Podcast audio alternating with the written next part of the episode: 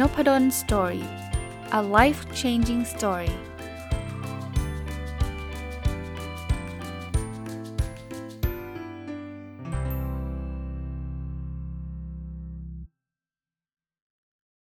สวัสดีครับ ยินดีต้อนรับเข้าสู่นพดล Story Podcast นะครับ ต้องบอกว่าตอนนี้เป็นหนึ่งตอนที่ไม่มีสคริปต์แล้วก็ไม่ได้เป็นการรีวิวหนังสือ แต่ว่าเป็น Request หรือว่าเป็นคำที่คำแนะนำแล้วกันนะครับ จากคนที่ฟังนพดลสตอรี่พอดแคสต์ เขียนมาหาในน่าจะใน YouTube ถ้าผมจำไม่ผิดนะ บอกว่าอาจารย์อยากให้อาจารย์เล่าเรื่องการเลี้ยงลูกให้ฟัง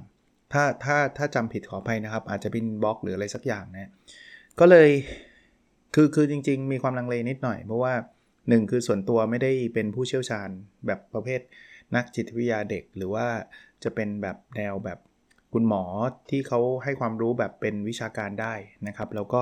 ไม่ไม่ได้ อยากจะยกตัวเองเป็นกูรูว่าเฮ้ยฉันเลี้ยงลูกดีมาเลี้ยงลูกแบบฉันเถอะอะไรเงี้ยแต่ว่าอีกใจหนึ่งก็คิดว่าเออแต่เขาถามความเห็นเราเนาะเราก็ใช้ความเห็นของเรากันแล้วกันเนาะเพราะฉะนั้นเอ่อโน้ตไว้ก่อนเลยนะที่ที่ผมพูดมานี้อาจจะไม่ได้เป็นแนวคิดที่ที่ที่ดีที่สุดหรือว่าเป็นแนวคิดที่แบบมาจากผลงานทางวิชาการทางการแพทย์ จิตวิทยาเด็กอะไรต่างๆเลยนะครับ มันเป็นแนวคิดของผมเองนะครับ แต่ว่าก็แน่นอน ผมก็ศึกษามาจากการอ่านหนังสือนั่นแหละนะครับผมไม่ได้อ่านเล่มเดียวนะ ผมอ่านหนังสือ ถ้าเป็นเรื่องเด็กเนี่ยผมว่าเหยียบเกือบน่าจะครึ่งร้อยอะนะครับ คือคืออ่านตั้งแต่ตอนที่แบบลูกเกิดใหม่ ๆ เลยอะเราก็อ่านตามวัยนะพอลูกเกิดมาขวบหนึ่งสองขวบ3ขวบพัฒนาการเป็นยังไง เลี้ยงลูกตอนอนุบาลเป็นยังไง เลี้ยงลูกปฐมมัธยมเป็นไง จนกระทั่งมาถึงจุดปัจจุบันเนี่ยจะจะพูดได้แค่ตอนตอนลูกเป็นวัยรุ่นนะว่าแนวทางการเลี้ยงลูกของผมเป็นยังไงนะครับ เอาเริ่มต้นก่อนนะเริ่มต้นตั้งแต่จุดจุดแรกสุด ผมว่าจุดนี้สำคัญก่อนมีลูกด้วยซ้ำนะคือการตัดสินใจในการมีมีบุตร ผมไม่เคยพูดเลยนะครับว่าคนที่ไม่มีลูกตัดสินใจผิด คนที่มีลูกตัดสินใจถูกไม่เคยพูด ผมเชื่อว่าแต่ละคนเนี่ยมีบริบทต่างกัน มีความต้องการต่างกัน เพราะฉะนั้นเนี่ยเราสามารถมีความสุขได้ ถึงแม้เราจะไม่มีลูกนะผมมีเพื่อนหลาย ๆ คนที่ก็ตัดสินใจที่จะไม่มีไม่มีลูกเขาตัดสินใจเองนะครับ ซึ่งผมก็เห็นชีวิตเขาก็มีความสุขดีนะครับ บางคนก็อาจจะอยากมีลูกแต่ไม่มีและสุดท้ายเขาก็มีชีวิตอยู่กับภรรยาหรืออยู่กับสามีอย่างมีความสุขก็ก็เยอะแยะนะครับส่วนตัวผมเนี่ยผมผมมีความอยากมีลูกตั้งแต่ตอนจะเรียกว่าตั้งแต่ตอนเป็นวัยรุ่นเลยก็ก็ว่าได้นะแต่ไม่ได้อยากมีลูกตอนเป็นวัยรุ่นนะครับ แต่ว่ามีความคิดแบบเออโตขึ้นอยากมีลูกอะไรเงี้ยมีความคิดแบบนั้นนะครับ พอแต่งงานนะครับกับภรรยาก็คิดแบบเดียวกันก็คือเราเราคิดว่าเราอยากจะมีลูกนะ คราวนี้เราคิดเสร็จปุ๊บเนี่ยมันต้องมีการวางแผนตั้งแต่ตอนที่เราจะมีลูกนะ เพราะว่าการการเลี้ยงลูกเนี่ยผมคิดว่าเป็นเรื่องราวที่สำคัญในชีวิตเราเลยนะครับ เพราะว่ามันคือชีวิตของมนุษย์อีกคนหนึ่งนะที่เขาจะเกิดขึ้นมา ประเด็นของผมคือผมเริ่มคิดตั้งแต่ว่าจะมีกี่คนนะครับ ก็ตอนนั้นเนี่ยอาจจะอาจจะติดมาจากคุณพ่อคุณแม่ด้วยนะครับ เพราะว่าผมก็มีพี่น้องกัน 2 คนก็คือมีผมแล้วก็น้องชายเนี่ย ก็เลยคิดกับภรรยาตั้งแต่ตอนแต่งงานกันว่า ถ้าจะมีลูกเนี่ยก็จะมีทั้งหมด 2 คนนะผมไม่ไม่ได้เกี่ยงเพศใด ๆนะครับ ว่าจะต้องมีผู้ชายจะต้องมีผู้หญิงมีอะไรก็ได้ครับ ที่เกิดมาเป็นลูกเราเนี่ยเรารักได้หมดเลยนะครับผู้ชายก็ดีผู้หญิงก็ดีนะครับคราวนี้อันนี้เป็นเป็นขั้นแรกผมคิดว่าหลายคนก็ผ่านขั้นนี้มาแล้วแหละนะก็มีไม่ว่าจะแบบตั้งใจหรือไม่ตั้งใจนะบางคนก็อาจจะแบบเอออยากมี 2 แต่ดันมี 3 มี 4 อะไรเงี้ยก็ก็ว่ากันนะ แต่เพียงแต่ตรงนี้โน้ตไว้นิดนึงครับมันจะมีเรื่องราวเกี่ยวข้องกับความจำเป็นทางด้านการเงินนิดนึง เพราะว่าถ้าท่านไม่มีปัญหาเรื่องการเงินเลยนะครับหมูมีเงินเยอะแยะมากมาย ถ้าจะมี 4 คน 5 คนมันก็ไม่ได้เดือดร้อนมาก แต่ถ้าเกิดท่านมีข้อจำกัดทางการเงิน การมีลูกเยอะเนี่ยก็จะทำให้คุณภาพชีวิตของครอบครัวเรานะครับของท่านและลูกท่านด้วยมันก็จะจะยากหน่อย เพราะว่าลูกแต่ละคนก็ต้องเรียกว่าก็มีค่าใช้จ่ายเนาะมันมันมีหลาย ๆ อย่างนะครับ อะผ่านตรงนั้นไปนะดีไซน์ให้ดีนะครับถ้าใครยังไม่แต่งงานใครเป็นแฟนกันอยู่ก็ลองลองเกิดลองพูดคุยกันในเรื่องนี้นะครับ ว่าจะมีไหมหรือถ้าจะมีจะมีสักกี่คนดีอะไรเงี้ยนะครับคราวนี้พอมีเสร็จปุ๊บคลอดลูกออกมานะครับ ก็เป็นทารกเลยนะผมผมพูดบริบทผมก่อน ผมเป็นคนทำงานประจำนะครับ แล้วก็ภรรยาผมก็ทำงานประจำตอนที่ตอนที่เรามีลูกเล็ก ๆ กันนะครับ ก็ต้องบอกแบบนี้ว่า ตอนนั้นเนี่ยมันเป็นความเหนื่อยมากๆนะครับเหนื่อยมากๆ เพราะว่าตอนงานประจำเราก็ทำกลางวันใช่ไหมตอนตอนเย็นเนี่ยเราก็จะกลับมาเลี้ยงดูลูกเรานะครับช่วงนี้สำหรับคนที่ถ้าคนที่อยู่อยู่บ้านก็อาจจะมีเวลาอยู่กับลูกยังยังยังภรรยาผมก็สามารถลาเลี้ยงดูบุตรได้ใช่ไหมลาคลอดอะ่ะพูดง่ายๆลาคลอดก็ 3 เดือนนะช่วง 3 เดือนแรกก็แน่นอนก็ก็เต็มที่นะครับ ให้นมบุตรอะไรเงี้ยนะครับ แต่ว่าถ้าเกิดหลังจาก 3 เดือนแล้วเนี่ยเราต้องไปทำงานแล้ว แล้วผมผมเดานะว่าคนส่วนใหญ่ก็จะเป็นลักษณะแบบนี้ชาเลนจ์แรกนะครับก็คือเราต้องหาคนเลี้ยงดูนะครับสำหรับผมมีเหมือนกันนะครับ ถ้าเลือกได้เนี่ยผมอยากให้ให้ให้เป็นคนที่เราไว้ใจได้หรือว่าสนิท อย่างเช่นของผมเนี่ยคนเลี้ยงดูลูกผมเล็กๆ ก็คือคุณแม่ผมนะครับ เพราะว่าอะไรเพราะว่าจริง ๆ ถ้าเป็นคนที่เราไว้ใจได้และสนิทเนี่ยความเป็นห่วงของเราก็จะลดลงนะแต่ว่าถ้าไม่มี มันจะต้องเนอร์เซอรี่ใช่ไหมต้องไปจ้างเขาเลี้ยงเนี่ยมันก็จำเป็นก็ต้องก็ต้องไปครับ ก็ผมไม่มีประสบการณ์ทางด้านนั้นเลยนะ เพราะว่าผมไม่เคยไม่เคยจ้างให้ใครเลี้ยงนะครับ แต่ว่าถ้าเกิดจำเป็นผมคิดว่าลองไปพูดคุยลองลองลองดูสถานที่ดีๆนะครับ จะให้ดีถ้าผมเชียร์นะ ก็เป็นที่ที่ใกล้ๆบ้านเราหน่อย เพราะว่าเราคงอยากไปหาลูกกลับมาบ้านก็ไม่อยากจะไปรถติดแบบ 2-3 ชั่วโมงใช่ไหมเราก็จะได้มีคุณภาพชีวิตที่ดีนะครับ ก็ใกล้ๆบ้านแต่ว่า ก็ต้องดูความสะอาดความปลอดภัยอะไรพวกนั้นนะเอาตรงนั้นผมตัดทิ้งแล้วกันเพราะผมไม่มีประสบการณ์นะครับในการเลือกแต่ว่าก็ก็เห็นเพื่อนหลายคนเขาก็มีการไปพาไปเนอร์เซอรี่จ้างเลี้ยงอะไรเงี้ยแต่ผมก็ได้คุณคุณคุณย่านะครับ ก็คือคุณแม่ผมเนี่ยคอยเลี้ยงดูให้นะครับ แต่กำลังจะเล่าให้ฟังว่ากลับมาตอนเย็นเนี่ยก็ก็ก็เลี้ยงเลี้ยงเองนะครับเลี้ยงเองกับภรรยาตอนกลางคืนเนี่ยก็ก็อยู่กับลูกทั้งคืนนะครับ ผมเลี้ยงผมไม่ไม่ไม่ได้มีคนช่วยเลยนะ ต้องบอกว่าไม่ได้มีคนช่วยเลย เพราะนั้นเนี่ยก็จะแบ่งหน้าที่กับภรรยาหลาย ๆ หน้าที่นะครับ ว่าใครเป็นคนทำอาหารให้ลูกช่วงแรกๆลูกลูกดื่มดื่มนมใช่ไหมผมก็จะฝึกชงนมให้ลูกนะครับ ว่าชงนมยังไงแบบไหนต้องอุ่นนม ล้างขวดนมให้มันสะอาด เพราะว่าถ้ามันไม่สะอาดในลูกทานแล้วเดี๋ยวท้องเสียอย่างเงี้ยก็จะเป็นปัญหานะครับ เพราะฉะนั้นเนี่ยโอ้เป็นเป็นทักษะใหม่ที่เราไม่เคยไม่เคยทำมาก่อนนะครับ แต่ก็ก็ได้ทำนะครับ ตอนกลางคืนก็อุ้มลูกนะกล่อมลูกนอน อุ้มลูกก็มีบางคนก็บอกว่าอ้ยถ้าอุ้มบ่อยเดี๋ยวติดมือคำว่าติดมือแปลว่าอะไรติดมือแปลว่า ถ้าอุ้มแล้วบางคนแบบเด็กบางคนเขาจะไม่หลับถ้าไม่ได้อุ้ม เพราะฉะนั้นเนี่ยถ้าอุ้มแล้วมันต้องอุ้มนานนะก็เข้าใจนะ ผมว่าก็ก็จริงแล้วก็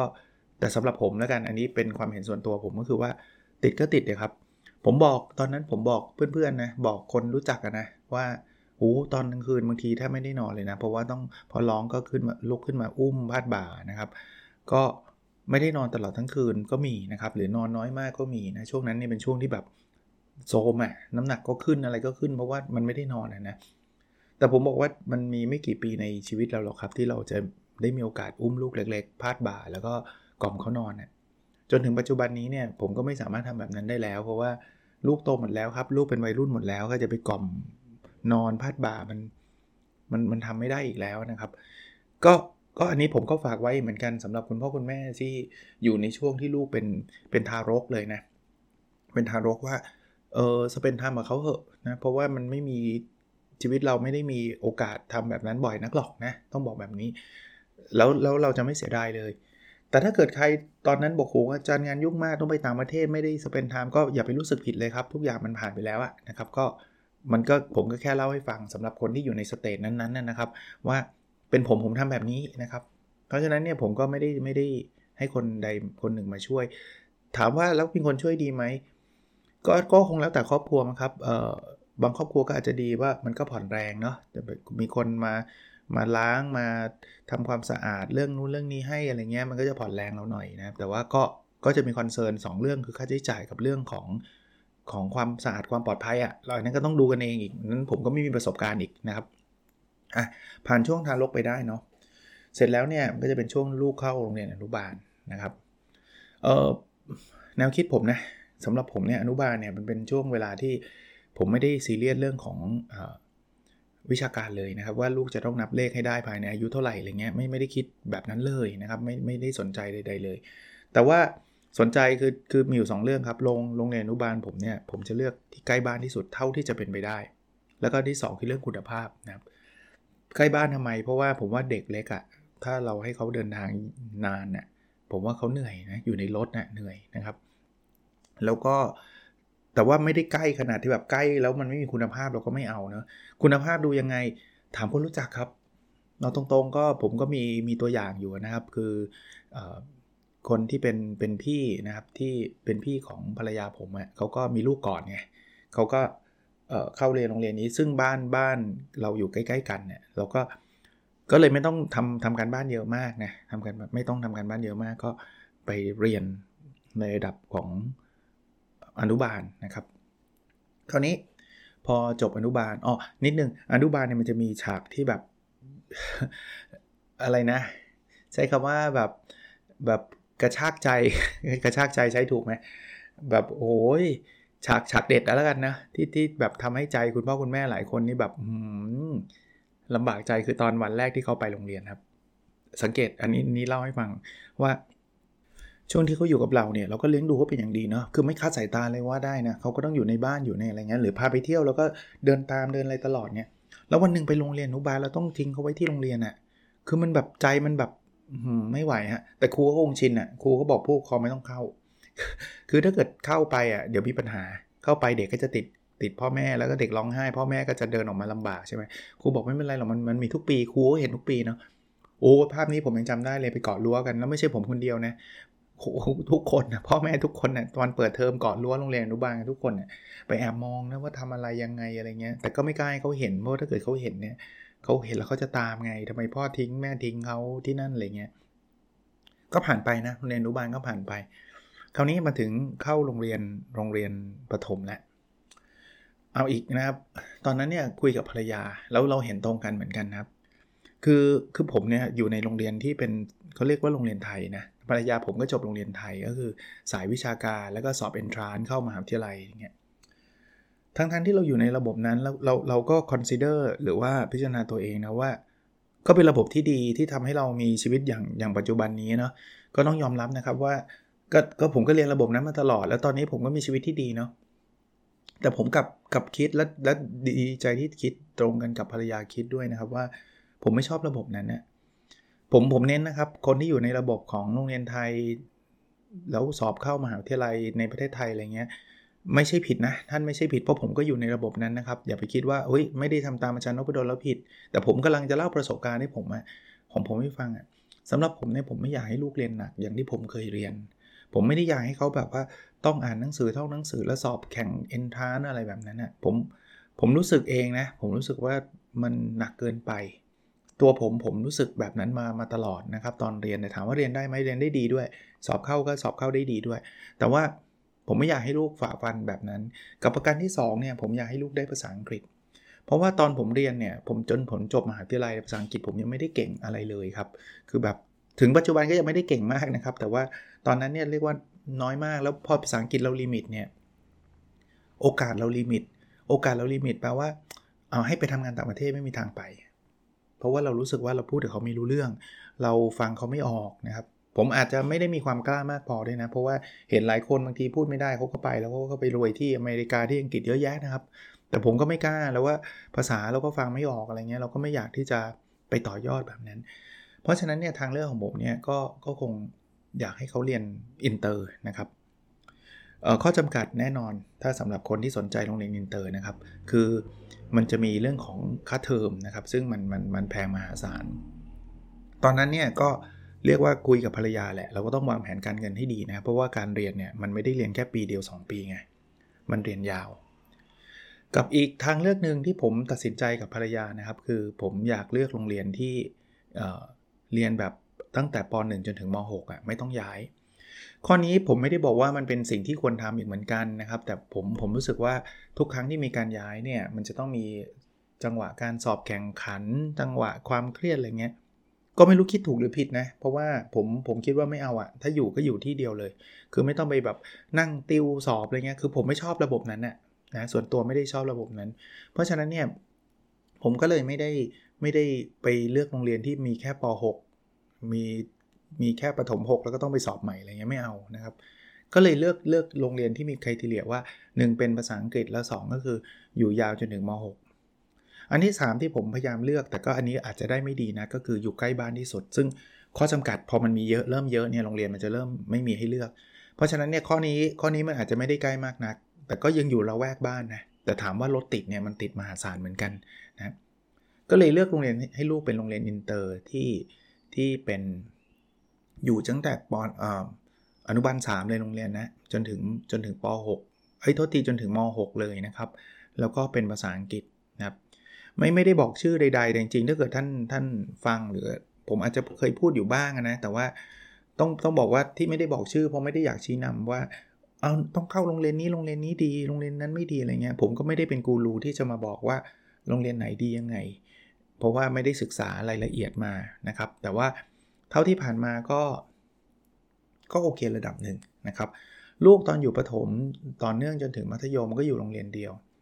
คราวนี้เอ่อมันมีอีกเรื่องหนึ่งครับพอพอลูกเข้าโรงเรียนแล้วเนี่ยมันจะเริ่มเอาเอาเอาช่วงประถมนะเราก็จะเริ่มมีเรื่องของของเพื่อนของอะไรเข้ามาเข้ามาเกี่ยวข้อง ซึ่งตรงนี้เป็นทักษะทางสังคมนะที่ลูกเราต้องเจอ เพราะฉะนั้นเนี่ยมันจะมีช็อตแบบประมาณว่าเพื่อนแกล้งมั่งมันอาจจะมีช็อตครูดุบ้างอะไรบ้างอะไรเงี้ย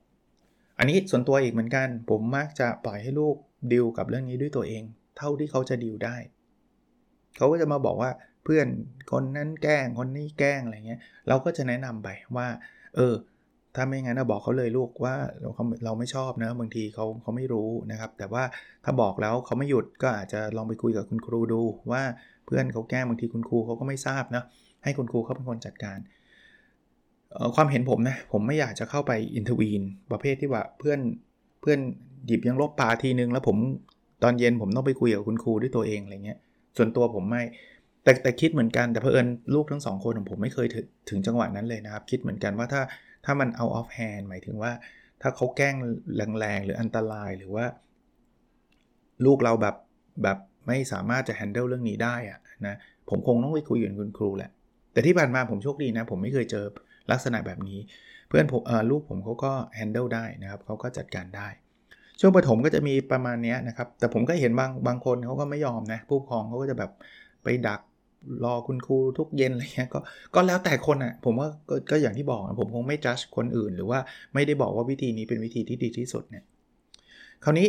เอ่อพอลูกเติบโตขึ้นมานะพอถึงเวลาเข้าช่วงอาจจะมัธยมก็จะเริ่มเข้าช่วงที่เป็นวัยรุ่นนะ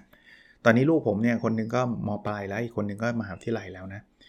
ต้องบอกว่าช่วงมัธยมเนี่ยเราจะเห็นการเปลี่ยนแปลงหลาย ๆ เรื่องของเขานะ ถ้าเป็นเรื่องกายภาพก็แน่นอนนะครับ มันก็มีการเปลี่ยนแปลงมีสิวมีฮอร์โมน ถ้าเป็นผู้หญิงก็จะเริ่มมีประจำเดือนอะไรเงี้ย ถ้าใครมีคุณแม่อยู่เนี่ยก็สามารถแนะนำได้ เพราะว่าคุณแม่เขาก็รู้นะว่าตอนเริ่มต้นเนี่ยมันมันมันทานซิชันทางด้านร่างกายมันมีอะไร แล้วจริง ๆ โรงเรียนเดี๋ยวนี้ก็สอนนะว่ามันมีการเปลี่ยนแปลงแบบไหนยังไงนะครับออพอเข้าวัยรุ่นแบบ 15 ขึ้น 16 อะไรเงี้ยเราจะเริ่มเห็นความความเป็นตัวของตัวเองของเขาเยอะนะครับเขาจะเริ่มมีความลับกับเรา ซึ่งบางบ้านก็จะรับไม่ได้นะว่าทำไมลูกมีความลับ เราไม่เคยมีความลับต่อกัน เรามีอะไรเราต้องบอกกันทั้งหมดนะแต่ว่าลักษณะของวัยรุ่นเนี่ยเขาเขาอยากจะมีชีวิตส่วนตัว ผม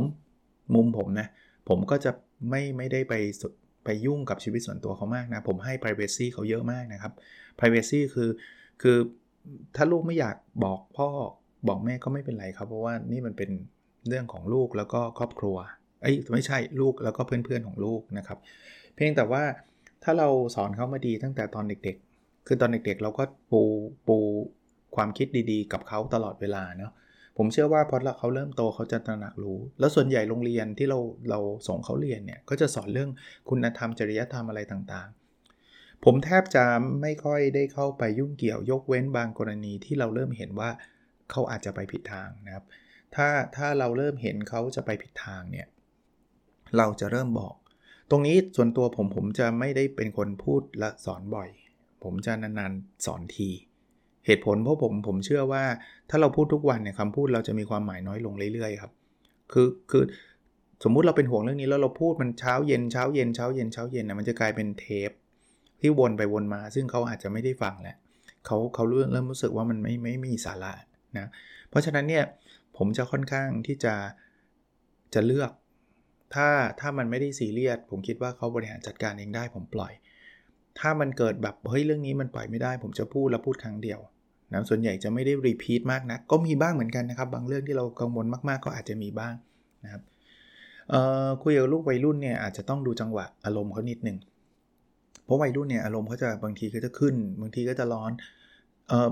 พ่อแม่ที่ทะเลาะกับลูกวัยรุ่นเนี่ยผมเข้าใจเลยเพราะว่าจังหวะพ่อแม่นะคือจังหวะที่แบบบางทีก็เข้าวัยวัยแบบ ถ้าเป็นคุณสุภาพสตรีก็หมดประจำเดือนพอดีกำลังแบบฮอร์โมนพลุ่งพล่านพอดีลูกพลุ่งพล่านพร้อมกันเลย ลูกนี่เพิ่งมีฮอร์โมนเข้ามาฮอร์โมนเพศฮอร์โมนอะไรเข้ามาเขาก็เหวี่ยงวีน คุณแม่แล้วรวมทั้งคุณพ่อด้วยนะ มันก็มีฮอร์โมนนะมันเข้าวัย50 ลูกสมมุติเรามีลูกตอนอายุ 30เนี่ย เรา 50เนี่ยหมดประจำเดือนเนี่ยลูกเรา 20 พอดีอย่างเงี้ยมันกำลังแบบเหวี่ยงทั้งคู่อะมันก็จะทะเลาะกัน แล้วถ้าถ้านะถ้าเราเอาอารมณ์ใส่กันเนี่ยจบเลยนะคือคือมันจบแบบไม่สวย อันนี้อันนี้ผมผมเอามาจากหนังสือเลย แล้วก็ยืนยันว่าเราไม่ไม่ควรอย่างยิ่งนะครับ ถ้าลูกแบบหงุดหงิดโวยวายนู่นนี่นั่น เราฟังเขาครับฟังเขาเยอะๆด้วย ฟังเยอะ ๆ เลยครับบางคนบอกก็มันดูดิมันทำไม่ถูก เดี๋ยวรอก่อนรอจังหวะก่อน ถึงปัจจุบันนี้ผมก็ต้องต้องบอกว่าอ่านหนังสือก็ยังอ่านอยู่นะ ศึกษาอยู่นะว่าเพราะว่าพอพอความเป็นวัยรุ่นเนี่ยเราต้องดูจังหวะแล้วบางทีมันมันก็ไม่มันดูไม่ไม่ออกอะว่าจังหวะไหนควรยังไงอะแต่ว่าสุดท้ายเนี่ยผมคิดว่ามันจะผ่านไปนะครับต้องต้องถามคนที่เขามีลูกอายุตอนนี้ 30-40 แล้ว ซึ่งก็ต้องเป็นผู้อาวุโสแล้วนะครับ เราเราก็เรียนรู้จากคนที่เขาอายุมากกว่าเราได้ ถ้าใครมีคุณพ่อคุณแม่อยู่ ปัจจุบันนะ คุยกับคุณพ่อคุณแม่มันก็ได้นะครับ ที่ที่ที่จะทำให้คุณพ่อคุณแม่แนะนำเราแต่จริงจริงเราก็เห็นอยู่แล้วนะว่าคุณพ่อคุณแม่เลี้ยงเรามายังไง เพราะว่าตัวเราก็ถูกเลี้ยงมาแบบนั้น ยกเว้นว่าเราเรารู้สึกว่าคุณพ่อคุณแม่เลี้ยงเรามาแบบไม่ไม่ไม่ถูกอะไรเงี้ยเราอาจจะไปศึกษาจากคนที่เราคิดว่าพอจะปรึกษาได้ก็อาจจะช่วยท่านได้ จริง ๆ เดี๋ยวนี้นะครับ สื่อมีเยอะแต่ว่าเลือกนะครับ อย่าไปเลือกโมั่วซั่วนะเพจหลายๆเพจเขาก็มีข้อแนะนำการเลี้ยงลูกที่ที่ดีนะครับ แล้วก็หนังสือผมผมแนะนำหนังสือดีกว่านะ เพราะว่าเอาเพจมันก็ดีแหละ แต่เราก็ไม่รู้ว่าคนนี้ใครใช่ไหมแบบเชื่อได้หรือเปล่าก็ไม่รู้ใช่ไหมแต่ว่าหนังสือส่วนใหญ่คนเขียนก็เป็นคุณหมอจิตแพทย์ หรือว่าคนที่เขามีความรู้ทางด้านเนี้ยหยิบหยิบมาอ่านครับ สุดท้ายผมผมผมอาจจะวันนี้ก็เหมือนกับเล่าวิธีการหรือหรือแนวทางนะครับ แต่ผมก็อยากจะบอกว่าครอบครัวแต่ละครอบครัวแตกต่างกันนะครับ การเลี้ยงดูของแต่ละครอบครัวย่อมแตกต่างกันเป็นเรื่องปกติ เราถูกเทรนมาแบบไหนเราก็อาจจะมีความเชื่ออีกแบบหนึง่งเพราะฉะนั้นเนี่ยอออย่าอย่าคิดว่าวิธีการเลี้ยงลูกจะต้องมีวิธีเดียว อย่าคิดว่าถ้าไม่ทำตามที่หนังสือบอกแปลว่าเราทำผิด แต่ก็อย่าถึงกับปิดหูปิดตาว่าฉันไม่ฟังหรอกคนอื่น มันไม่รู้หรอกครอบครัวฉันเป็นแบบนี้ ฉันจะทำของฉันแบบนี้ คือมันต้องมามาเปิดเปิดใจ เรียนรู้จากหลากหลายเคส แล้วค่อยๆ หยิบเอามาปรับใช้นะครับ แต่ว่าผมผมจัด อย่างที่ผมบอกนะครับไม่มีไม่มีสคริปต์ไม่ได้ไม่ได้รีวิวหนังสืออะไรต่างๆ แต่ว่าคิดว่าเผื่อจะเป็นแนวทางอีกแนวทางหนึ่ง ที่ท่านจะลองไป explore ลองไปสำรวจ แล้วก็ลองไปปรับใช้กับครอบครัวท่านได้ เน้นอีกทีไม่ได้เป็นผู้เชี่ยวชาญนะครับ โอเคครับ ประมาณนี้นะครับ แล้วเราพบกันในสดถัดไปนะครับ สวัสดีครับ